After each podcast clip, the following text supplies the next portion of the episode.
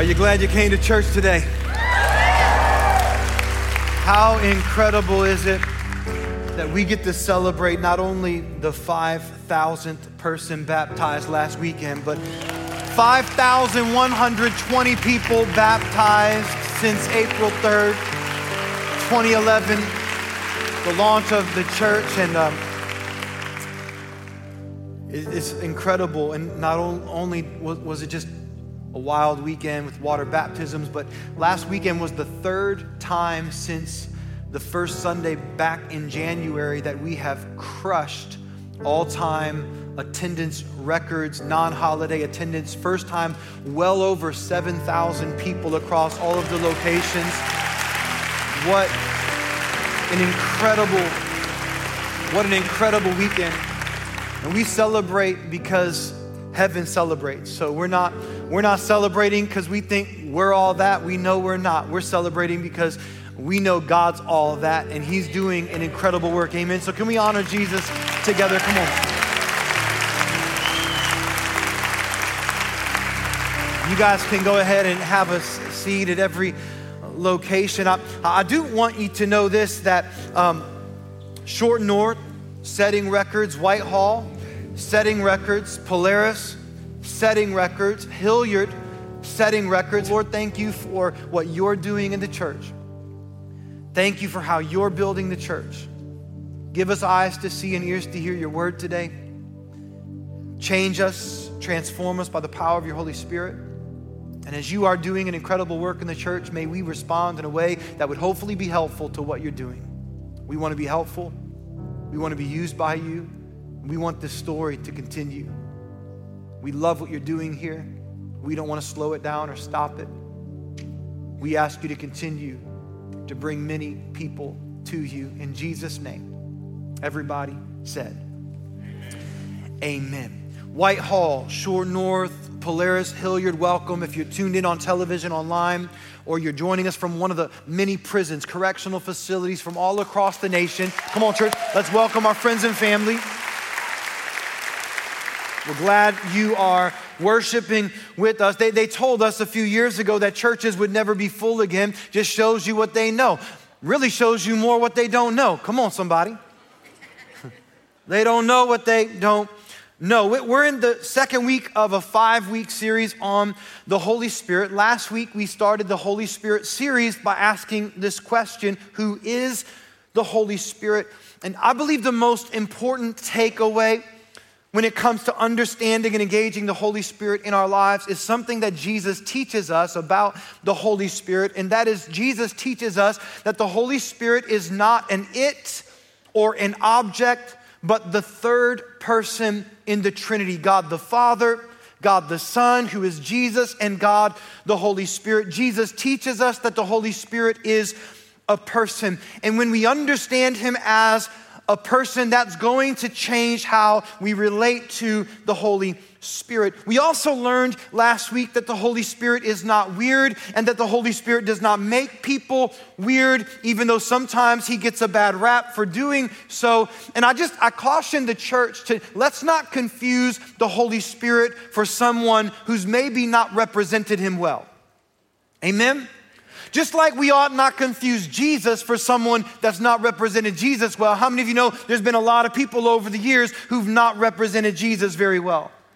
So sometimes when you look at his followers, you don't want to follow him because you think if he's anything like his followers or the ones I've seen, I don't want anything to do with Jesus. But, but really, what, what it shows is that, that his heart is so much bigger than ours. He is gracious and patient and loving and kind. Amen?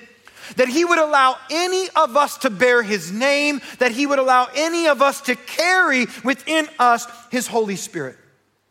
Jesus says the same thing about the Holy Spirit that he said of the Father in heaven. Speaking of the Father, Jesus said, If you want to know my Father in heaven, get to know me. You actually know my Father if you know me. If you want to if you want to know who he is, get to know who I am. You've seen my Father because you've seen me. Jesus in John chapter 14, verse 17 says the same thing to the disciples of the Holy Spirit that they've not even received yet. He said this to them, but you already know him, even though I've not sent him to you yet, because he dwells with you This is Jesus talking about himself. Jesus is God with us. And of the Holy Spirit, he says, and he will be in you. The Holy Spirit is God in us. Jesus is God with us. The Holy Spirit is God in us. And according to Jesus, who said, It is to your advantage that I would go away from you so that the Holy Spirit will come to you and be in you. Jesus is telling us that God in us is better than God with us in the flesh. So that's what we learn about the Holy Spirit from Jesus. He is a person to be known. He is a person that I can be in relationship with. And so let, let's talk about the person of the Holy Spirit and what makes a person a person. According to the National Institute of Health, the conditions that make up personhood include rationality, self consciousness, the capacity to exchange care and ideas, the ability to verbally communicate self consciousness. Now, this isn't uh, the, the total or complete definition of personhood because let's just be honest, one thing we've learned over the past several years now is that the experts are getting dumber and dumber, and the Word of God is just making a lot more sense. Can I get an amen from somebody who is seeing that and recognizes that, I, I, would be remiss if not to just say this that, that this particular definition is often used by those who want to discredit the person in the womb. But we need to understand that there is a difference between a fully developed person and a person that is being developed, but it doesn't make the person any less a person. Other suggested criteria for what makes a person a person is this the ability to think and to reason, a, a, notion of past and present and future, the possession of rights and of duties, agency, self motivated activity, and the capacity to feel pain. Now, again, I would submit to you that this is not a complete definition for what makes a person a person. But if you break down those definitions, those qualities, I, I think you're going to be able to at least visualize what, what might that look like in God the Father. We all have sort of a, an image of what a father ought to look like, what a father does look like. We're familiar with fathers. We, we can apply it easily to Christ the Son because he is the Word that became flesh and made his dwelling among us. Jesus was fully God and fully man. And yet, when it comes to the Holy Spirit, we, we might have a bit more of a hard time wrapping these attributes of personhood around the, the person of the Holy Spirit. Though, if we go back to what Jesus teaches us about the Holy Spirit, that He is not part God, but that He is fully God, that would mean that every attribute of God is an attribute of the Holy Spirit of God. And that though we cannot see the Holy Spirit, He is unseen, the invisible God. Romans chapter 1 says this that His invisible attributes, His eternal power, and His divine nature have been clearly seen in nature, being understood through what has been made. In other words, when we look to certain elements of God's visible creation, we come to learn something and understand something about God's invisible nature and being. Considering humankind and what makes a person a person according to the creation account in Genesis chapter 1 verse 27 where we read God created mankind in his own image in the image of God, He created them. Male and female, He created them. That you and I are created by God to reflect God, not to look or to act or to be exactly like God, but like enough to reflect God and His image in the world.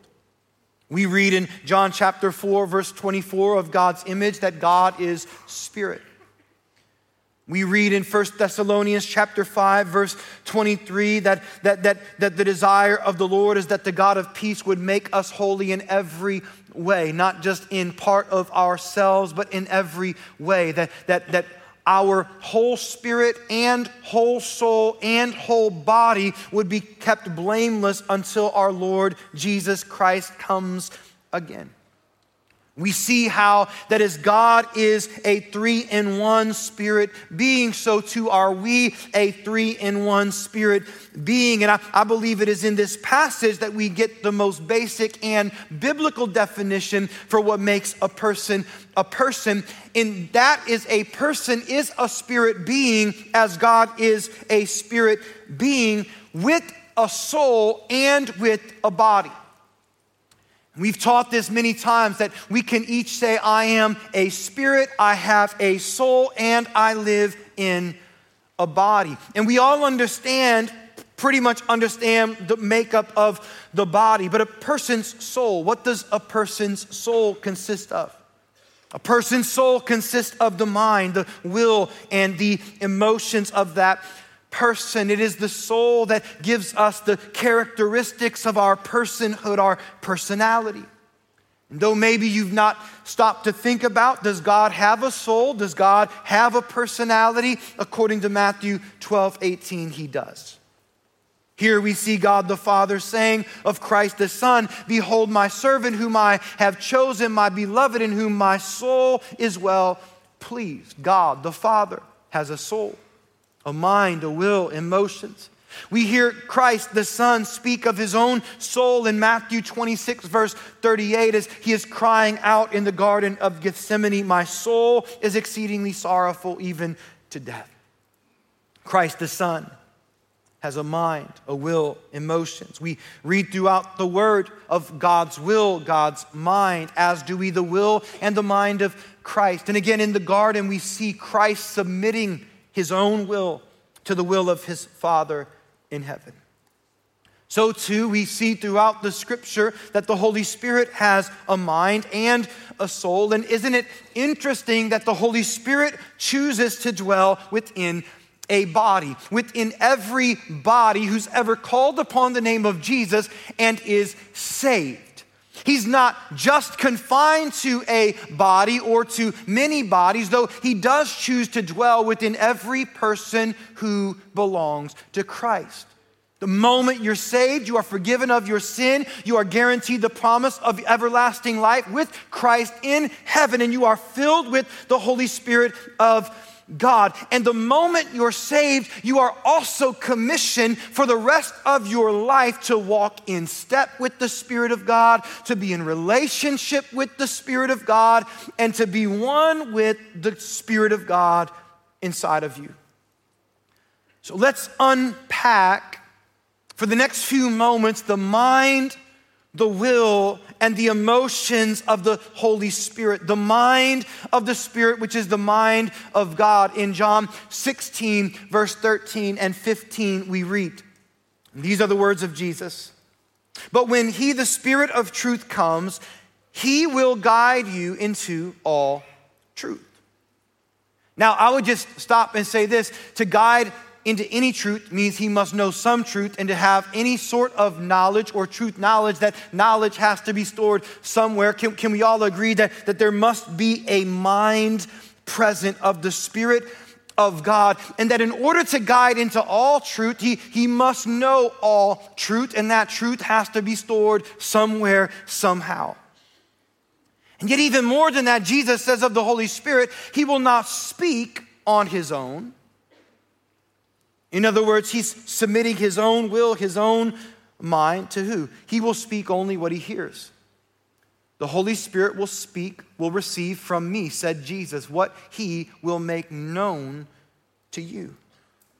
So the Holy Spirit in his will and in his mind, does not have his own will and his own mind, and that it is separated from God the Father and Christ the Son in, in, in what it desires, but that he shares the will and the heart and the mind of God. And I, I just want us to understand how powerful this concept is, in that when you are saved and filled with the Holy Spirit, you have somebody living inside of you, the Spirit of God inside of you, who understands and knows the perfect perfect mind of God. What God thinks, how God thinks, why God thinks what He thinks, and He wants to help you and me think the way God thinks. If you've ever wondered what is the mind of God, what does God think about this particular moment, about this particular problem, about this particular challenge, He has a thought. And the Spirit of God inside of you, who knows perfectly the mind of God, wants to make the mind of God known to you. What's really amazing about the Holy Spirit is that before the Holy Spirit was poured out in Acts chapter 2, the church is born. Prior to Acts chapter 2, the indwelling of the Holy Spirit among us, entire generations of people lived where only one or maybe two or a very few, a small handful of people get, get given any city or nation, sometimes for an entire generation, there would only be one or a very small few of people who have the ability to hear from the Lord. And everybody else living had to rely on one person Elijah, Moses, Elisha, Samuel. One person would hear from God sometimes for an entire generation, and then everybody else had to trust that that person was hearing correctly.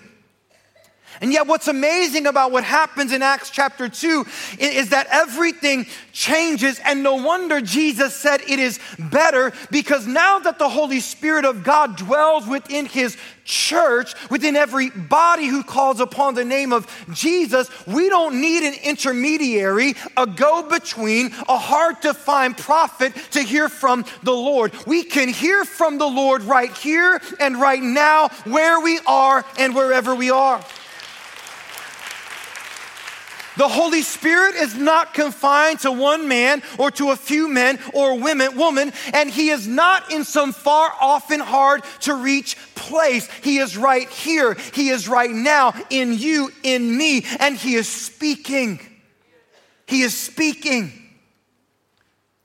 Now, the obvious challenge is this it's really twofold. Number one, a lot of times he's speaking, um, but, well, all the time he's speaking, but a lot of times when he speaks, I'm not listening. Can I get an amen from anybody? He's speaking. Now, we have his written word, so if you want to know what does God say, just read the Bible. He's not, the Spirit of God inside of you is not going to direct you anywhere outside of what God has already spoken. So we'll, we'll break down the will of the Holy Spirit in a moment, but I just want to say sometimes when he speaks, we're not listening. The, the other challenge is, is a lot of times what he speaks, I actually wish he didn't say. Sometimes when he speaks, I hear him, and it's not what I wanted to hear. Now, I'll, I'll, just speak for me and say a lot of days, if not most days, my mind and the mind of the Holy Spirit are very wide and far apart. Like, I wonder if I'm the only one who can prove Isaiah 55 8 true, that my thoughts, says the Lord, are not your thoughts. I had somebody after church last weekend ask me a question. Uh, this lady said, What do you do when you get angry? I, said, I don't really know. I never really stopped to think about it. I know what we should do when we get angry, but I don't know what I do do when I get angry to have a quick answer for you. And um, just a few hours later, I found out. found out. I had a friend in our church send me a text message. He said, Pastor Chad, um, you need to see this. My teenage son sent me to the Dublin Library to review a comic book for him, the Teenage Mutant Ninja Turtles comic book. When I got to the Dublin Library, I went to the teenage comic book section, and what I found was this that the teenage comic book section shares the same section as the adult comic books. And it's not that they put the adult comic books up high and the younger comic books down low, is that they put them all together side by side. And some of the worst of the worst adult comic books were not on the top shelf, but on the bottom shelf. And y'all just need to know that's on purpose. That's on purpose because the, the, the devil and everybody he works through, they, they want a, an 11 year old boy to, to pick up Teenage Mutant Ninja Turtles, and then one comic book over to pick up Sex Criminals, the comic book, and to be looking at obscene and perverted pornography at the Dublin Library. Now, I was so angry, I'll tell you what was in my mind. What was in my mind had a lot to do with kerosene and matches. I had a lot going on in my mind. I thought I know how to save the world. Now, can I tell you this? I promise you, don't get any ideas from me, please. Some of you are sitting in jail right now. You're like, that's me. I know. I had to say, listen, no, don't, don't. I promise you, that's not on God's mind. God does not think like that. I had to, in that moment, say, Lord, I need you to take control of this crooked, warped, and messed up mind of mine so that I can submit my mind to your mind. You see, he, he's called the spirit of truth, the spirit of wisdom, the spirit of revelation, the spirit of knowledge. Why? Because he has knowledge, he has wisdom, he has revelation, and he'll give it to you. And not only does he know what, what is to be known or what's already known or what has been done, but he has the ability to tell you what is yet to come. Like he knows the future, and I'm not telling you that he's gonna, he's gonna, he's gonna reveal to you like the winning lottery numbers this week or, or what, what team is gonna win and what the spread's gonna be. And I'm not saying he, he's always gonna tell you intimate details of the future, but like I'll tell you how that worked for me. He let me see that if I were to go ahead with what I thought in my head might be a good plan, that I would be in jail. He let me know that hey you you do that it's not going to reflect so good on me it's not going to reflect so good on you it's not going to reflect so good on the church. And i know my wife is watching right now from our polaris location because that's where she's at today and she's thinking yeah because you didn't tell me you were going to use this example and this reflects bad on me But what we need to understand about the Spirit of God and about the mind of God is that He has perfect now knowledge, He has future, uh, perfect now sight, He has perfect hindsight, and He has perfect foresight. And that no one knows the thoughts of God except the Spirit of God. 1 Corinthians 2, verse 11. And so, if I want to know the thoughts of God, I have to be in relationship with the Spirit of God and pay attention to the Spirit of God so that I would be transformed by the renewing of my mind, that my mind would start to look more like His mind. Then would I be able to test and approve of what God's will is, His good and perfect and pleasing will which is one of the biggest questions pastors get asked all the time is how do I know God's will? What, how do I know what God wants me to do, what God wants me to say, where God wants me to go, what, who God wants me to date? And apparently, God knew and knows that we struggle with this from time to time, which is why in Romans 8 27 it says that the Spirit of God is interceding for God's people in accordance to the will of God. That you have somebody living inside of you who knows the perfect will of God, desires what God desires, wants to help you desire what God desires, and He's so committed to helping you think the way God thinks and know the will of God for your life that He is praying for you, interceding for you 24 7, that you would pick up what He's laying down. He is committed to you. When it comes to God's will, we can break this down into two sort of categories his general will and his specific will. And you can think about it like this God's general will is what he desires for everyone, everywhere, and for all of time. 2 Peter 3 9. For God does not want anyone to be destroyed, but everyone to turn from their sins. It's 1 Thessalonians 5 For this is God's will. Rejoice always, pray continually, and give thanks in all situations. It's Matthew 22 Love the Lord your God with all your heart, mind, soul, and strength, and love your neighbor as yourself. It's the Ten Commandments. Do not steal, do not kill. There's never a good time to steal or to kill. This is God's desire that can be applied to anyone and everyone, anywhere, and everywhere. This isn't something we really have to think all that hard about. Just read your Bible. You will know and understand the general will of God. His specific will is a bit more complicated at times to figure out. It's the reason that I was asked by a friend this past week, Would you pray with me and for me? Because I have two job opportunities and I don't know which one to take. I don't know which one God wants me to take. I have another friend who is, is, is a, a, coach at the collegiate level, and, and he's saying, Look, I don't know if I should stay at the collegiate level and continue coaching or if I should move into the NFL. And I just told him, Look, I've never read a Bible verse that, that says the NFL is better or college football is better. I suppose if there were a, a Bible verse, it might say NFL is better in 2024 because it'll be easier, but there's not a verse. I don't know. What I do know is sometimes I think we just need to be reminded because we can get stuck. I, I, I, see so many Christians get stuck because we're, we're so afraid we're going to get outside of the will of God. We end up doing nothing significant with our lives. And we, I think we just need to be reminded that God doesn't want us to fail. He, he, he, he's not excited or happy when we fail. He's not trying to get us to fail. But He's the God who said, I know the plans that I have for you, declares the Lord plans to prosper you, not to purposefully trip you up and to cause you harm, but to give you hope in the future. Sometimes I think we can get so concerned that we're gonna get it wrong. Maybe the options in front of you aren't right and wrong. Maybe it's just two good options and God just giving you permission to pick. Like I've, I've heard from, from so many who, who've asked the question like, like, is there only one right person for every person to marry? Like, I hope not. Because if there's only ever one right person for every person to marry, all it would have ever taken was for one person to marry the wrong person. And now the entire people pool of people who will ever be married is all screwed up because one person picked the wrong person. You messed it up for everybody. Sometimes I think we're too hard on ourselves.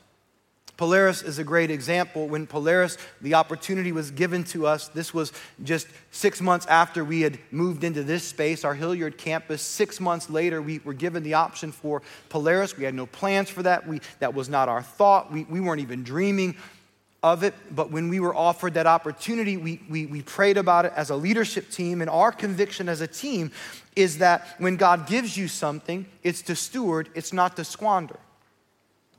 And so we, we weren't quite sure, to be honest, what God was doing or why. So what we said was this Lord, if you choose to give us this property, here's what we're planning to do with it. We're going to steward every square inch of it because we don't think, God, that you're wanting us to fail. We don't think you're trying to set up the church to do something big so that it just flops and falls on its face. We think you might need a really big, spirit filled, and thriving church planted in the fastest growing part of the fastest growing city in the nation, said Bank of America just this past week, Columbus, Ohio, fastest growing city in the United States of America. And then you look at where Polaris is situated, it's, it's situated in the fastest growing part of the fastest growing city in the United States of America. So we don't think that, that you, you, you're gonna want less churches, we think you're gonna want more.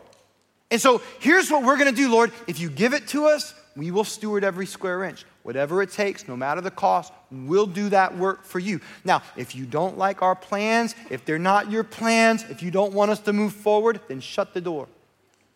I've prayed that prayer. I've asked the Lord because I'm a dreamer. I like to run fast. My, my, motto is run fast, fight hard, finish strong. And so I, I can run fast. We, we can go after things. And I will often ask the Lord, Lord, if you ever want me to stop, just slow me down, shut the door. And there have been moments where we've been grasping for something that we really desired. And we said, Lord, but if you don't want us to have it, shut the door. And He did. We're like, well, actually, I don't, wasn't really asking you to shut the door. I just thought that was the prayer we were supposed to pray. But we trust you. so we said, shut the door. If you don't want Polaris to happen, shut the door. Thank God he did not shut the door. I just want to remind you that God is not trying to cause you to trip up or to fail. He will speak to you. The question is, are you listening? When it comes to his general will, just read your Bible and obey it. When it comes to his specific will, you've got to lend your ear to the voice of his Holy Spirit inside of you. Amen? You've got to listen. He will speak. He is speaking. He will tell you. He will lead you. I'll also say this if you ask me for advice on, on what do I do, I'll often say just follow the peace. Follow the peace. Because where God is, there's, there's peace. He's not the author of chaos. The enemy's the author of chaos. If, if, if you feel like this is chaotic and there's just no peace, don't go there. If there's peace here, go there. God is a God of peace. Amen. Follow the peace. I'm almost out of time, so I got to kind of race to get through the emotion of the Spirit. And I've just got one, one emotion to share with you. And it's not joy, or sadness or anger or compassion. I think we're going to take a big chunk of our summer this year and walk through the nine fruits of the Spirit. We've never actually done a series on the nine fruits of the Spirit. But there's one emotion in Ephesians chapter 4, verse 30. I don't know if you ever, ever really thought about it, where it says this Do not grieve the Holy Spirit. Cause grief. Do not cause pain to the Holy Spirit. Now, if the Holy Spirit is not a person to you, maybe it doesn't matter so much.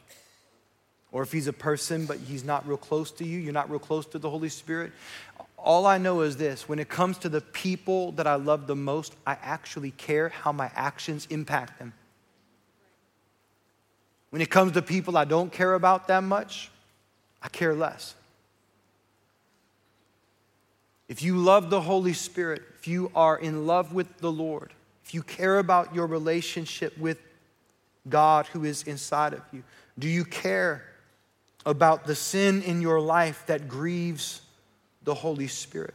Because when it comes to what grieves the Holy Spirit, sin grieves the Holy Spirit because sin disrupts and severs our relationship with the Lord.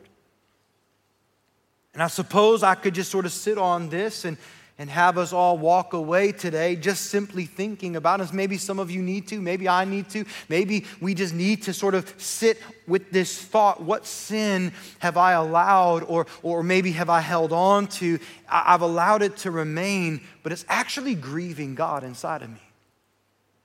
When's the last time I've been grieved by something that I've allowed in my own life that is grieving the heart of God? But if we zoom out from that passage just a few verses, it's not just sin. There's a certain kind, a pattern of sin that I see emerge in Ephesians chapter 4. I want you to just see if you can notice this pattern, the kind of sin. We read, therefore, each of you must put off falsehood, which means don't lie, speak truthfully to your neighbor, for we are all members of one body. In your anger, do not sin. Don't let the sun go down while you're still angry. Do not give the devil a foothold. Anyone who has been stealing must steal no longer, but must work doing something useful with their own hands. They may have something to share with those in need.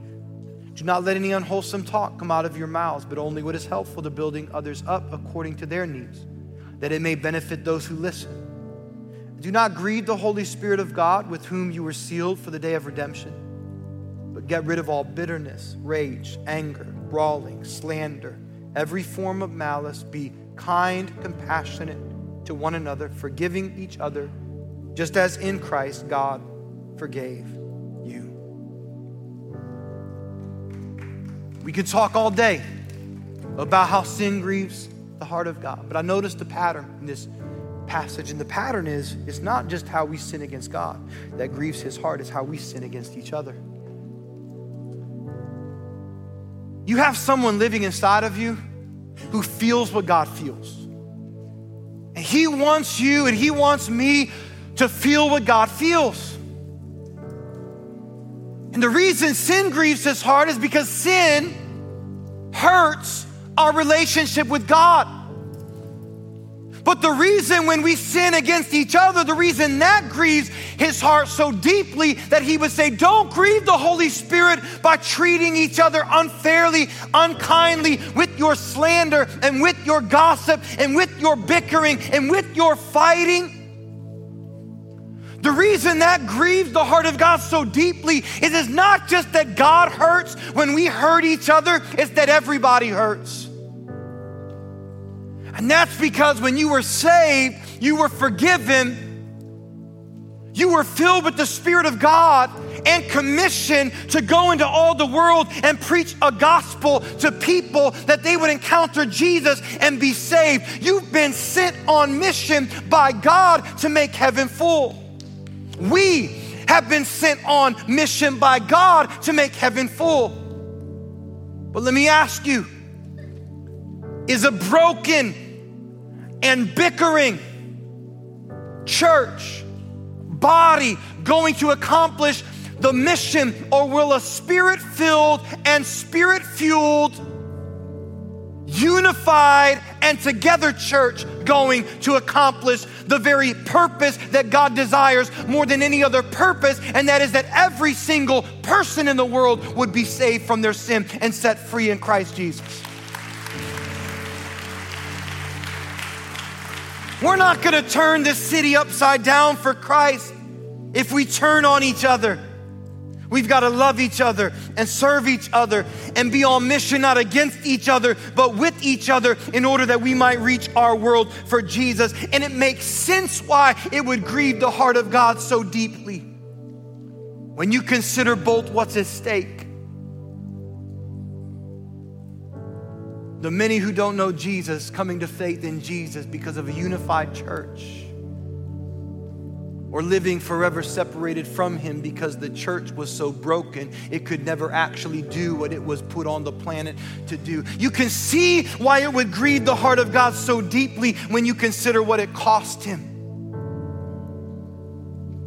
That I can be saved, that we are saved, that we are set free, and that we are unified as the body of Christ only by the disunified body of Jesus in his death and in his resurrection.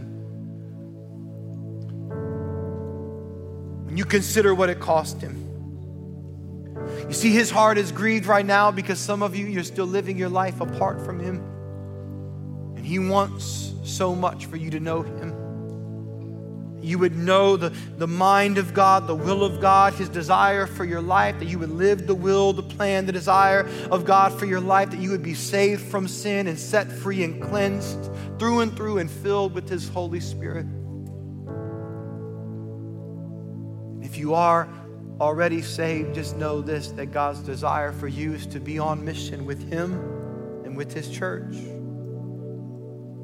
Because an on mission, together, unified, spirit filled, spirit filled church is only going to lead to more moments like we just celebrated last weekend 120 people baptized, 122 people baptized. It's going to lead to more moments like we're going to experience right now together as I believe many, many, many people at every single location are going to say yes to Jesus, and your life is forever going to be changed. Come on, can we stand up on our feet at every every location? Would you take the elements of communion in your hand, the bread, the cup? Bread that represents what it cost him his body, beaten, bruised for you and for me, a cup that represents what was poured out for our salvation, the blood of Jesus that covers all sin. The Bible says we've all sinned. We're all in the same boat. Our sin separates us from God. The wage of our sin is death, but the gift of God is everlasting life through Christ Jesus our Lord. And everyone who calls upon the name of Jesus will be saved.